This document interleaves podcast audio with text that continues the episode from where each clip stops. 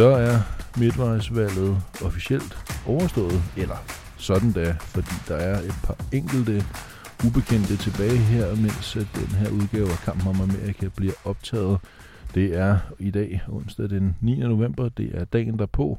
Og hvis du som Kampen om Amerika lytter lige nu sidder og tænker, jeg kan høre Anders Agner, men jeg kan ikke høre Thomas Jorsal, hvor er han blevet af, så er Thomas desværre forhindret i at være med i dag, så I må simpelthen, kære lyttere, nøjes med undertegnet.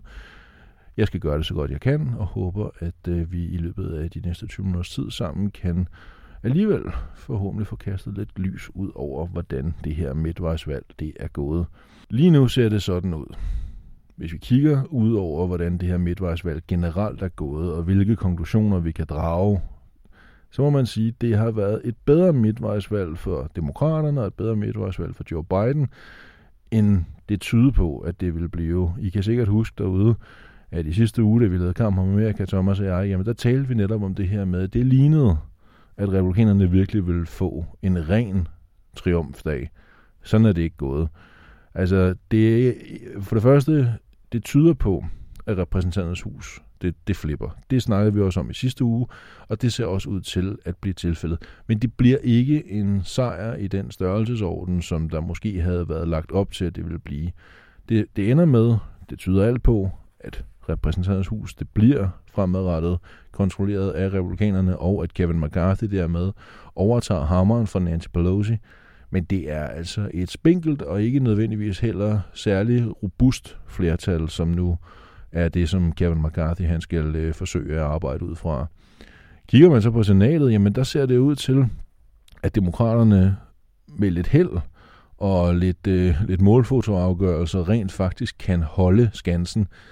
Det er, jeg vil sige, det er en overraskelse. Det lå i hvert fald ikke i, i de forskellige forudsigelser øh, fremadrettet mod valgdagen. Lå det tværtimod i kortet og sige, prøv at høre, noget i retning af 53-47 i mandatfordelingen i en republikansk øh, favør, var det, der egentlig var lagt op til. Altså, Regular Politics, som jo er dem, vi arbejder sammen med på kongressen, de havde en, øh, en, en prognose, eller en, en projection, som, det, som de kalder det, der helt frem til valgdagen netop sagde 53-47. Sådan er det ikke gået. Og en af de stater, som ikke er gået senatsmæssigt, sådan som man havde forventede det, sådan som målingerne måske havde indikeret, og sådan som blandt andet også Real Club Politics havde, havde forudset, jamen det er, øhm, det er sådan en stat som Pennsylvania. Og det er jo en stat, som I øh, ude i, øh, i rundt omkring jer, der hører kampen om Amerika, har hørt Thomas og mig tale om også ganske mange gange, fordi Pennsylvania er afgørende. Det er en af de vigtigste svingstater, ikke mindst også hvad angår præsidentvalg, og derfor var det hammerne vigtigt at se, om hvorvidt det vil blive John Fetterman, eller om det ville blive Mehmet Oz, som rent faktisk trak det længste strå. Og der må man sige, der leverede øh, John Fetterman øh, det, der vel også godt må være rimeligt at betegne som en overraskelse, fordi det lykkedes ham faktisk. Det lykkedes ham at besejre Mehmet Oz.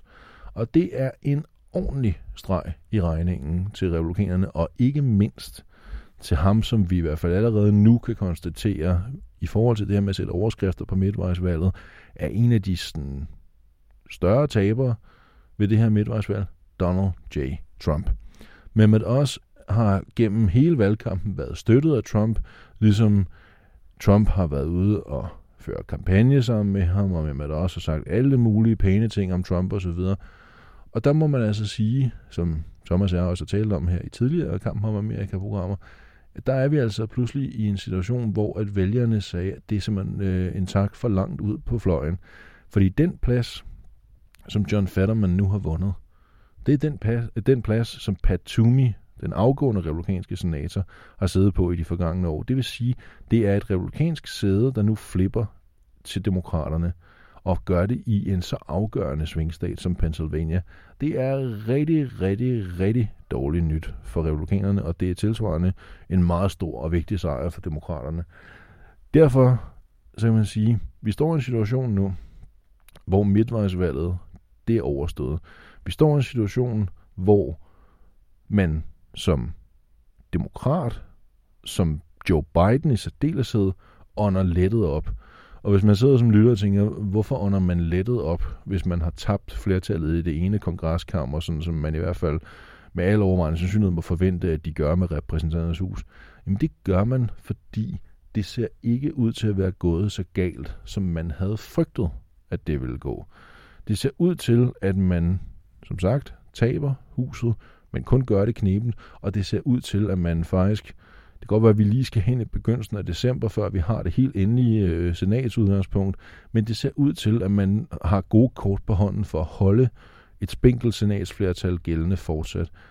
Og jeg skal måske lige også bare nævne her, hvorfor er det, at det kan tænkes, at det kommer til at være primo december, før vi har den endelige afgørelse omkring, hvordan senatet ser ud. Det er fordi, i Georgia, en stat, som I også kan huske derude, at Thomas og jeg har talt om flere gange her i løbet af efteråret, jamen der har man den regel, at ved øh, senatsvalg, så skal man have mindst 50 procent af stemmerne. Og i talende stund, så ligner det, at det ikke bliver tilfældet hverken for Raphael Warnock eller for Herschel Walker at få 50 procent. Warnock kan føre lige nu her, mens programmet her bliver optaget, og det er altså onsdag formiddag her dansk tid, der ser det altså ud til, der ser det ud til, at han har lige omkring 49,2 procent af stemmerne, mens at Walker han har 48,4 procent af stemmerne. Det betyder, at der ikke er nogen af dem, der rent faktisk kan ende med at vinde i det, man så kan kalde første runde. Det vil sige, at de her to herrer, de skal ud i en omafstemning, om man så øh, må sige, hvor man så skal have afklaret, okay, hvem af dem er det så, der vinder. Det er for tidligt at snakke om, om der er en favoritværdighed. Altså man kan i hvert fald kigge på udgangspunktet og sige, ja, der er en lille føring til Warnock over Walker, men vi må altså også nok forvente, at den kommende måneds tid, så vil alle, alle, alle partisoldater, både hos demokraterne og hos republikanerne, de vil blive sendt til Georgia nøjagtigt, som vi så det øh, i forbindelse med øh, de to senatsvalg, der var dernede i begyndelsen af januar 2021, fordi det bliver så afgørende for udfaldet af senats øh, sammensætning. Netop det her med, hvad sker der i Georgia? Kan Warnock fastholde sit mandat, eller lykkes det lige akkurat Herschel Walker at fravriste ham det? Det er for stor betydning. Men det vil sige, at vi kigger altså ind i, og det er derfor, at man kan snakke om det her med, at demokraterne og Biden kan ånde lettet op kigger ind i, at det her lignede noget, der kunne gå rivende galt. I kan huske det, vi snakkede om det i sidste uge, Thomas og jeg. Det lignede, at de ville få en på skrinet. Det gjorde de ikke. Og så kan man spørge sig selv, hvor overraskende er det? Hvor overraskende er det, at de ikke fik den her afklapsning? Jeg vil godt øh, være ærlig med at sige, at jeg synes faktisk, det er en smule overraskende. Det er overraskende, at de klarer sig så godt, som de gør. Det er overraskende, at demokraterne ender med at få så tilpas habilt et resultat, som det ser ud til, at det bliver for dem, når man tager en mente. Joe Biden er en utrolig upopulær præsident. Hans vicepræsident Kamala Harris er muligt endnu mere upopulær. Økonomien har det ikke for godt. Inflationen bulrer der ud af. Og i det hele taget, så er det øh, trange tider for mange amerikanske husholdninger. Se det det lys, må jeg indrømme også. Jeg havde forventet, at det ville være sværere for demokraterne at få et godt øh, midtvejsvalg, end det har vist sig, at de ender med at få. Noget af det, vi kan se allerede nu, selvom at øh, de endelige resultater ikke helt er klar endnu, men det vi allerede kan se nu, der har været udslagsgivende, eller i hvert fald været medvirkende til, at demokraterne faktisk ser ud til at få et godt midtvejsvalg, eller et bedre midtvejsvalg i hvert fald end forventet, det handler om abort. I kan også huske det, Thomas og jeg har talt om det flere gange i løbet af efteråret her i, øh, i Kamp om Amerika, at abort ville blive noget, som især demokraterne ville dyrke aktivt som værende et emne, som de kunne mobilisere vælgere ud fra, især unge vælgere, og det ser virkelig ud til at være lykkedes. Det betyder også, at noget af det, de vil tage med sig videre herfra, er jo selvfølgelig også at sige, at det her skal man gøre mere af. Fordi sandheden også, kære venner derude, det er jo altså, at lige så meget som midtvejsvalget nu er slut, lige så meget er præsidentvalget anno 2024, eller i hvert fald præsidentvalgkampen anno 2024, gået i gang.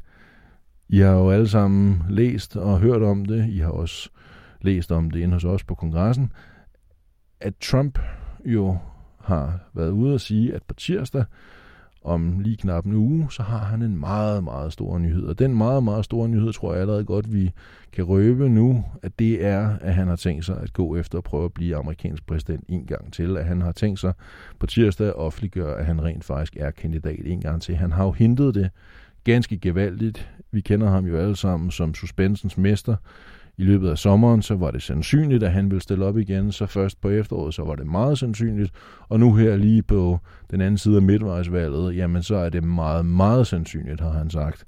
Så det er det, der kommer til at ske, det er, at han har tænkt sig at offentliggøre, at han prøver en gang til. Det, der er problemet for Trump forud for, at han lige nu har planer om at offentliggøre et præsidentkandidatur her på tirsdag den 15 det er, at det her midtvejsvalg, det er ikke helt gået, sådan som Trump kunne have håbet det. Han er jo ikke kendt for at tage ansvar for noget som helst, øh, der går dårligt. Øh, og det tror jeg heller ikke, I skal regne med, at derude kommer til at blive tilfældet øh, her i forbindelse med midtvejsvalget. Tværtimod var Trump jo ude lige inden valgdagen at sige, jamen de steder, hvor kandidater, der er støttet af mig, de vinder, så er det jo fordi, jeg har hjulpet dem. Og de steder, hvor der er nogen, som jeg måske har støttet, som ender med at tabe, så er det deres egen skyld. Det er jo sådan en klassisk Trump, at når det går godt, så er det ham, og går det dårligt, så er det aldrig ham. Det her midtvejsvalg, hvordan man end vender og drejer det, så er det ikke en særlig god situation, Trump han er i på grund af det her midtvejsvalg, fordi dels så er der kandidater, han har støttet, som har tabt. Mehmet Oz, vi talte om ham øh, i programmet øh, også i sidste uge, og vi har snakket om ham tidligere på efteråret, Thomas og jeg, og lad mig bare lige adressere ham en gang til. Det er en mand, som har tabt et republikansk sæde i senatet, som ellers har været patumis i mange år. Det er dårligt nyt, og det er dårligt nyt også for Trump.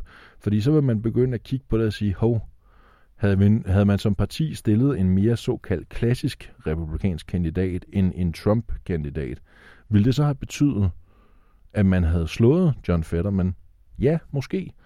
Og alene det, at problemet nu for Trump er, at det er svært at modbevise, gør, at der vil være den her usikkerhed, og det vil også være noget, som internt i det republikanske parti vil give anledning til en del snak og en del øh, spekulation. For det er ikke kun i Pennsylvania, det her det er sket. Det er også sket ved øh, senatsvalget i New Hampshire. Der er det også en Trump-kandidat, som har tabt til, øh, til den siddende demokratiske senator Maggie Hassan. Det er i øvrigt, hvis vi vender tilbage til Pennsylvania, også øh, tilfældet ved guvernørvalget, at den kandidat, Trump havde støttet, han hedder Doug Mastriano. Han er en af de her election deniers, som Trump har støttet, og øh, parentes bemærket, Mastriano var en del også af det, der skete den 6. januar sidste år, da man stormede kongressen. Der var han øh, en del af, af det foretagende. Han har tabt, og han har tabt ret klart til den demokratiske kandidat, ham der hedder Doug Shapiro. Han hedder ikke Doug Shapiro, han hedder Josh Shapiro. Og Josh Shapiro, han har altså vundet ret klart over øh, Doug Mastriano. Og det er interessant, igen fordi det er en af de her kandidater, som har kørt en ret klar linje og sagt, jamen prøv en gang, det kan godt være, at der ikke står Donald Trump, men Doug Mastriano øh, på øh, min modstanders øh, valgskilte, men det ændrer ikke på, at det næsten er Trump i forklædning, der er på valg, og derfor så skal I stemme på mig. Og det har folk altså gjort i et ret klart øh, antal, hvad angår Shapiro's kampagne det giver anledning til, at der i hvert fald i det republikanske bagland vil være flere, der kigger på det her og siger, hov, er, er det kommet et nyk for langt ud? Og hele den her idé om løgnen, om hvad der skete i 2020, eller ikke skete i 2020, er den i virkeligheden en større stopklods, end den er tiltrækningen af nye vælgere. Og der er ret meget, der tyder på, at det lige nu mere er en stopklods, end at det er noget, der tiltrækker nye vælgere. Og den sidste grund, og det kan vi måske lige runde her afslutningsvis i dagens udgave af Kamp om Amerika. Den sidste grund til, at det her ikke har været noget rigtig godt midtvejsvalg set med Donald Trumps briller, det skyldes, at manden, som må anses for værende hans absolut største udfordrer internt i det republikanske parti i kampen om at blive den republikanske præsidentkandidat i 2024, Floridas nu genvalgte guvernør Ron DeSantis, han blev ikke bare genvalgt. Han blev genvalgt på en sådan måde, at det simpelthen er en regulær magtdemonstration. Han storbankede sin modstander, Charlie Crist. De sidste stemmer er ikke helt talt op endnu, øh, mens at dagens øh, kamp om Amerika bliver optaget. Men vi kigger ind i en sejrstørrelse, hvor der er omkring 15 procent mellem DeSantis og Charlie Crist. Vi kigger ind i, at det er den største guvernørsejr i flere årtier i Florida, og vi kigger ind i, at selv counties, der normalt ikke er nogen republikanerne har fingre i ved guvernørvalg i Florida, dem har DeSantis vundet. Det vil sige, hele det narrativ, du er rundt om DeSantis som værende en mand, hvis aktier har utrolig høj kurs i det republikanske parti. En succesfuld guvernør, som nu også er genvalgt på meget, meget overbevisende façon, jamen, der vil være mange i det republikanske parti, som kigger i retning af Florida og siger, vi vil altså måske synes, det var en bedre idé, at det var guvernør Ron DeSantis, end det er en anden mand, der bor i Florida, nemlig øh, ekspræsident Donald Trump, som er ham, der skal køres med, hvad angår republikanernes præsidentkandidater i, i 2024. Det er et pres på Donald Trump. Det er dårligt nyt for ham, at DeSantis har vundet så stort, som det er tilfældet. Og det gør altså også, at øh, han har travlt. Det er en af grundene, i hvert fald min vurdering, min analyse, det er, at det er det, der er udgangspunktet for, hvorfor han har så travlt med at få meddelt, at han er kandidat, og allerede gerne vil gøre det på tirsdag i næste uge, fordi han ved godt, at det handler om nu at tage initiativet og prøve at være den, der får lov at definere rammen rundt om den her primærvalgkamp, som republikanerne for alvor begynder at tage hul på nu. Kan han komme først ud og sige, at jeg er præsidentkandidat, og der så går noget tid før Ron DeSantis han så melder sig, så vil han prøve, Trump vil prøve, at få det til at ligne, at DeSantis er en, der tager noget fra ham. At det er ham, som skal øh, være særlig i fokus, og det er ham, der prøver at tage noget væk fra Trump, sådan som egentlig burde være Trumps, men hvor man så fra Trumps side vil prøve at sige, hey, Ron DeSantis, han er farlig, fordi han forstår slet ikke, at i første omgang så har man stjålet valget i 2020 frem, og nu skal jeg egentlig bare have det tilbage, der retmæssigt er mit, og det prøver han at forhindre mig i at få. Det skal ikke lykkes ham. Jeg vil så sige afslutningsvis netop omkring den her twist mellem Trump og DeSantis. Det bliver noget af det også vi inde på kongressen.com kommer til at holde rigtig, rigtig godt øje med, også i den kommende tid, både i artikler og analyser og interviews, fordi der er faktisk lige nu, synes jeg, mest, der taler for, at DeSantis kan slå Trump, hvis han stiller op. Men det store spørgsmål her, det er, om han gør det. Gider han slås med Trump? Gider han rent faktisk prøve at bruge det næste års tid, eller hvor meget det nu skal tage, på at besejre Trump? Ikke mindst også fordi, som Thomas og jeg også har talt om i løbet af efteråret her i kampen om Amerika, kan man forestille sig i en situation, hvor DeSantis slår Trump, at Trump så rent faktisk vil vise sig som den gode taber. Det må jeg indrømme. Thomas og jeg har talt om det også. Jeg har ikke helt lige på nuværende tidspunkt fantasi til at se det for mig. Og det vil også sige, at DeSantis godt ved, at skulle han ende med at besejre Trump i, kampen om at blive republikanernes præsidentkandidat, så er risikoen for, at Trump han bliver stiktosset og eventuelt ender med at gå solo og stille op som tredje partikandidat, den er bestemt til stede, og så gør det det stort set umuligt for DeSantis at vinde over, hvem end demokraterne stiller med i 2024. Så man kan sige, bundlinjen her, dagen derpå, midtvejsvalget er overstået. Stemmerne er ikke helt færdigt talt op, men godt derhen af så er bundlinjen den, at det endte med at blive et bedre midtvejsvalg for demokraterne, end det lignede. Det giver Donald Trump nogle nye problemer, og så må man sige, at det forstærker Ron DeSantis opadgående formkurve og spekulationerne om, hvorvidt hans præsidentkandidatur, det må ikke også være, være lige om hjørnerne, det er altså yderligere forstærket. Det her, kære venner, det var kampen om Amerika. Jeg håber, at I synes, det var til at holde ud at høre på, selvom at vi jo altså i dag måtte undvære min faste marker, Thomas Jorsal. Derfor var det kun mig, jeg er chefredaktør Anders Agner, der alene i dag leverede kongressens podcast Kampen om Amerika til jer. Husk som altid, I kan læse meget mere om, hvad der foregår, både også efterspillet omkring midtvejsvalget og hvad der sker, ikke mindst også med Trumps kommende offentliggørelse af præsidentkandidaturet på tirsdag. Det kan I som altid gøre, hvis I går ind på kongressen.com og bliver medlemmer. Der er altid plads til flere, og som I ved, så bliver vi helt utrolig glade, når det sker, fordi kære venner, husk som altid, at god journalistik, det koster penge. Det her, det var Kamp Amerika for den her uge. Jeg hedder Anders Agner. På genhør.